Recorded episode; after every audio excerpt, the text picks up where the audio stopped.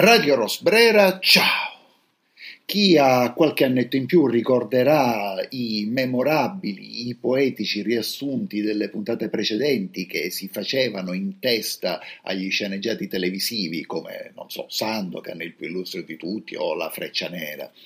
Ecco, qui non faremo un vero e proprio riassunto della puntata precedente, tanto la puntata precedente gli ascoltatori più curiosi potranno agevolmente trovarla sul sito internet di Radio Rosbrera, ma ci limitiamo a dire che continuiamo il nostro viaggio del, nel dolore del giovane vedovo, del conte d'Atol, rientrato nella sua magione dopo i funerali della sua amata Vera. E dunque riprendo la lettura del racconto Vera o Verà di Viede Liladam, incominciato nella puntata precedente. Egli guardava attraverso la finestra la notte che avanzava nei cieli e la notte gli appariva personale. Gli sembrava una regina che incedeva malinconica in esilio e il fermaglio di diamante della sua tunica di lutto, Venere, sola, brillava sopra gli alberi, perduta in fondo all'azzurro. È vera, pensò. A questo nome pronunciato sottovoce egli trasalì come chi si risveglia, poi rizzandosi guardò intorno a sé. Gli oggetti nella camera erano ora illuminati da una luce finora imprecisa, quella di una lampada che azzurrava le tenebre, che la notte, salita al firmamento, faceva apparire come un'altra stella. Era la lampada, dai profumi d'incenso, di una iconostasi reliquia di famiglia di Vera. Il trittico di antico legno pregiato era sospeso per una spartaneria russa tra lo specchio e il quadro. Un riflesso degli ori dell'interno cadeva vacillando sulla collana, fra i gioielli del camino. L'aureola della Madonna in abiti di cielo brillava rosacea per la croce bizantina, i cui fini e rossi lineamenti, fusi nel riflesso, adombravano di una tinta di sangue l'oriente così illuminato delle perle. Fin dall'infanzia Vera compiangeva con i suoi grandi occhi il viso materno e così puro dell'ereditaria Madonna e, per sua, per sua natura, ahimè, non potendole consacrare altro che un amore superstizioso, glielo offriva talvolta, ingenua, pensosamente, quando passava davanti alla lampada. Il conte a questa vista, commosso da ricordi dolorosi fin nel più profondo dell'anima, si levò, spense in fretta la luce santa e, tastoni, nell'ombra, tendendo la mano verso un cordone, suonò apparve un servo. Era un vecchio vestito di nero, reggeva una lampada che posò davanti al ritratto della contessa. Quando si voltò, con un brivido di terrore superstizioso, vide il suo signore in piedi e sorridente, come se non fosse accaduto nulla. Raimond, disse tranquillamente il conte, questa sera siamo sopraffatti dalla stanchezza, la contessa ed io. Servirai la cena verso le dieci. A proposito, abbiamo deciso di isolarci ancora di più qui, fin da domani. Nessuno dei miei servitori all'infuori di te deve passare la notte al palazzo. Dai loro lo stipendio di tre anni e che si ritirino. Poi chiuderai la sbarra del portone, accenderai i candelabri da basso nella sala da pranzo. Tu ci basterai. Non riceveremo nessuno in futuro. Il vecchio tremava e lo guardava attentamente. Il conte accese un sigaro e scese nel giardino. Il servitore pensò all'inizio che il dolore troppo grave e troppo disperato aveva fatto smarrire il senno al suo padrone. Lo conosceva dall'infanzia, comprese all'istante che l'urto di un risveglio troppo improvviso poteva essere fatale a quel sonnambulo. Il suo dovere, in primo luogo, era il rispetto di un tale segreto. Abbassò la testa. Una complicità votata a questo religioso sogno? Obbedire? Continuare a servirli? Senza tener conto della morte? Che strana idea. Sarebbe durata una notte, domani, domani, ahimè, chi poteva sapere? Forse progetto sacro, dopo tutto, che diritto aveva di giudicare? Uscì dalla camera, eseguì gli ordini alla lettera e la sera stessa l'insolita esistenza incominciò. Si trattava di creare un miraggio terribile. Il disagio dei primi giorni passò presto. Raimonda, prima con stupore, poi con una specie di deferenza e di tenerezza, si era a tal punto ingegnato ad essere naturale che, prima che fossero trascorse tre settimane, a momenti si sentiva quasi ingannato lui stesso dalla sua buona volontà. Il pensiero riposto impallidiva A volte, provando una specie di vertigine, sentì il bisogno di dirsi che la contessa era effettivamente defunta. Si lasciava trascinare da questo funebre gioco e dimenticava a ogni istante la realtà. Ben presto gli fu necessaria più di una semplice riflessione per convincersi e riprendersi. Vide che avrebbe finito per abbandonarsi tutto intero al magnetismo spaventoso di cui il conte permeava a poco a poco l'atmosfera intorno a loro. Aveva paura, una paura indecisa, dolce. Da Tolly, in effetti, viveva assolutamente nell'incoscienza della morte della sua amata, non poteva fare a meno di trovarla sempre presente, tanto la forma della giovane donna era mescolata alla sua. Talvolta, su una panca del giardino, nei giorni di sole, leggeva ad alta voce le poesie che ella amava, talvolta alla sera, accanto al fuoco, con le due tazze da tè sul tavolino, parlava con l'illusione sorridente, seduta per i suoi occhi sull'altra poltrona. I giorni, le notti, le settimane volarono. Né l'uno né l'altro sapevano che cosa facessero e ora accadevano fenomeni singolari in cui diventava difficile distinguere fino a che punto l'immaginario e il reale erano identici.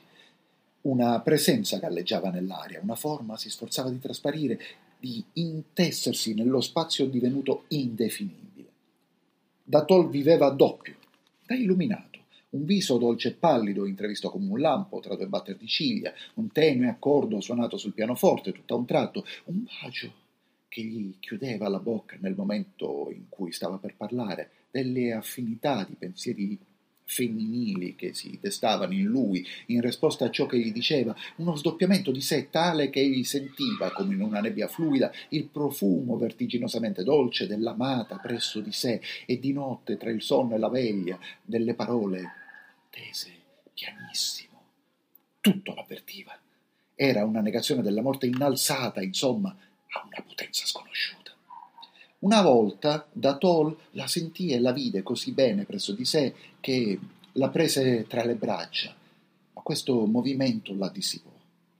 Bambina, mormorò sorridendo, e si riaddormentò come un innamorato respinto dall'amante ridente e assonnata. Il giorno del suo onomastico infilò per scherzo un semprevivo nel mazzo di fiori che gettò sul guanciale di Vera. Visto che crede di essere morta, disse. Grazie alla profonda e onnipotente volontà del signor Datol, che con la forza dell'amore forgiava la vita e la presenza di sua moglie nel palazzo solitario, questa esistenza aveva finito per diventare d'un fascino oscuro e persuasore.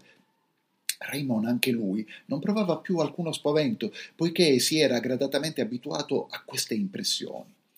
Un vestito di velluto nero scorto alla curva di un viale, una voce ridente che lo chiamava nel salone, un suono di campanello al mattino, al suo risveglio, come un tempo. Tutto ciò gli era divenuto familiare. Si sarebbe detto che la morta giocasse a fare l'invisibile, come una bambina. Si sentiva talmente amata. Era proprio naturale. Un anno era passato. La sera dell'anniversario il conte, seduto accanto al fuoco nella camera di Vera, le aveva appena letto una favola fiorentina, Callimaco. Chiuse il libro. Poi, servendosi del tè, Dushka, le dissi, ti ricordi della Valle delle Rose, delle rive dell'An, del castello delle quattro torri? Questa storia te li ha fatti ricordare, vero? Si alzò e, nello specchio bluastro, si vede più pallido del solito prese un braccialetto di perle in una coppa e guardò le perle attentamente. Vera non se le era tolte dal braccio or ora prima di svestirsi. Le perle erano ancora tiepide e il loro oriente più addolcito come dal calore della sua carne e l'opale di quella collana siberiana che amava il bel seno di Vera fino a impallidire morbosamente nel suo graticcio d'oro quando la giovane la dimenticava per un po' di tempo. Una volta la contessa amava per questo quel gioiello fedele. Quella sera l'opale brillava come se fosse appena stato abbandonato e come se il magnetismo squisito della bella morta lo penetrasse ancora. Mentre posava la collana e la pietra preziosa, il conte toccò per caso il fazzoletto di batista, le cui gocce di sangue erano umide e rosse come garofani sulla neve. Là, sul pianoforte, chi dunque aveva voltato la pagina finale della melodia di una volta? Lampada sacra si era riaccesa nel reliquiario. Sì, la sua fiamma dorata illuminava misticamente il volto dagli occhi chiusi della Madonna. quei fiori orientali colti di fresco che sbocciavano là nei vecchi vasi di Sassonia. Quale mano ve li aveva posti? La camera sembrava gioiosa e ricca di vita, in modo più significativo e intenso del solito, ma nulla poteva sorprendere il conte. Ciò gli sembrava talmente normale che non prestò nemmeno attenzione al fatto che quella pendola, ferma da un anno, batteva l'ora. Quella sera, tuttavia, si sarebbe detto che dal fondo delle tenebre la contessa Vera si sforzasse adorabilmente di ritornare in quella camera tutta profumata di lei. Vi aveva lasciato tanto della sua persona, tutto ciò che aveva costituito la sua esistenza ve l'attirava, il suo fascino vi alleggiava, le lunghe violenze compiute dalla volontà appassionata del suo sposo dovevano avervi disciolto i vaghi legami dell'invisibile intorno a lei. Ella vi era resa necessaria, tutto ciò che amava era lì. Ella doveva aver voglia di venire a sorridersi ancora in quello specchio misterioso in cui aveva tante volte ammirato il suo viso di Giglio la dolce morta laggiù aveva trasalito, certo, nelle sue violette, sotto le lampade spente. La divina morta aveva fremuto nella cripta tutta sola, guardando la chiave d'argento gettata sul lastricato. Voleva anch'essa venire verso di lui e la sua volontà si perdeva nell'idea dell'incenso e dell'isolamento. La morte non è una circostanza definitiva per coloro che sperano nei cieli, ma la morte e i cieli e la vita per lei non erano il loro amplesso, e il bacio solitario del suo sposo attirava le sue labbra nell'ombra, e il suono passato delle melodie, le parole ebre di un tempo, le stoffe che coprivano il suo corpo e ne conservavano il profumo, questi magici gioielli che la volevano dallo, nella loro oscura simpatia e soprattutto l'immensa e assoluta impressione della sua presenza, opinione condivisa alla fine dalle, tan- dalle cose stesse, tutto la chiamava là, l'attirava là da un tempo e così insensibilmente che, guarita infine dalla dormiente morte, mancava ormai lei sola Ah, le idee sono esseri viventi. Il conte aveva scavato nell'aria la forma del suo amore e bisognava pure che questo vuoto fosse colmato dal solo essere che gli era omogeneo, altrimenti l'universo sarebbe crollato. L'impressione passò in quel momento definitiva, semplice, assoluta, che ella doveva esserci nella camera. Egli era altrettanto tranquillamente certo come della propria esistenza e tutte le cose intorno a lui erano sature di questa convinzione. La si vedeva e poiché mancava ormai solo Vera stessa, tangibile, esteriore, bisognava pure che ella vi si trovasse e che il grande sogno della vita e della morte socchiudesse per un momento le sue porte infinite. Il cammino di risurrezione era inviato dalla fede fino a lei, una fresca risata musicale rischiarò con la sua gioia il letto nuziale. Il conte si voltò ed ecco davanti ai suoi occhi, fatta di volontà e di ricordo, appoggiandosi coi gomiti, fluida nel suo guanciale di pizzo, reggendo i pesanti capelli neri con la mano, la bocca deliziosamente schiusa in un sorriso che esprimeva un paradiso di voluttà, bella da morire. La contessa Vera lo guardava, ancora un po' addormentata. Roger, disse con una voce lontana. Egli si avvicinò a lei, le loro labbra si unirono in una gioia divina, dimentica, immortale, e si accorsero allora che essi erano in realtà un solo essere. Le ore sfiorarono d'un volo estraneo quell'estasi in cui si mescolavano per la prima volta la terra e il cielo. D'un tratto il conte da Tol trasalì, come colpito da una reminiscenza fatale. Ah, ora ricordo, disse, ho dunque, ma tu sei morto. Nello stesso istante, a quella parola, la mistica lampada dell'iconostasi si spense, l'aurora pallida del mattino, o d'un mattino banale, grigiastro e piovoso, filtrò nella camera attraverso gli interstizi delle tende, le candele vacillarono e si spensero, lasciando fumare acremente i loro stoppini rossi. Il fuoco disparve sotto uno strato di ceneri tiepidi, i fiori sbiadirono e seccarono in pochi minuti, il bilanciere della pendola riprese gradualmente la sua immobilità. La certezza di tutti gli oggetti sparì improvvisamente. L'opale, morto, non brillava più, le macchie di sangue erano sbiadite pure loro sulla batista accanto ad esso, e disparendo fra le braccia disperate che volevano invano stringerla ancora, l'ardente e bianca visione rientrò nell'aria e si perdette. Un debole sorriso d'addio, distinto, lontano, giunse fino all'anima di Roger. Il conte si sollevò, si era appena accorto di essere solo. Il suo sogno si era dissolto di colpo. Egli aveva spezzato il magnetico filo della sua trama radiosa con una sola parola. L'atmosfera era ora quella dei defunti come quelle lacrime di vetro aggregate illogicamente e tuttavia così solide che un colpo di mazza sulla loro parte spessa non le romperebbe, ma che cadono in una subitanea e impalpabile polvere se se ne rompe l'estremità più fine della punta di un ago, tutto era sparito. Oh, mormorò, è dunque finito, perduta, tutta sola. Qual è la strada ora per giungere fino a te? Indicami il cammino che può condurmi verso di te. All'improvviso, come una risposta, un oggetto brillante cadde dal letto nuziale sulla pelliccia nera con un suono metallico. Un raggio dell'orrendo giorno terrestre lo illuminò. L'abbandonato si chinò, lo afferrò e un sorriso sublime illuminò il suo viso quando riconobbe quell'oggetto. Era la chiave della tomba.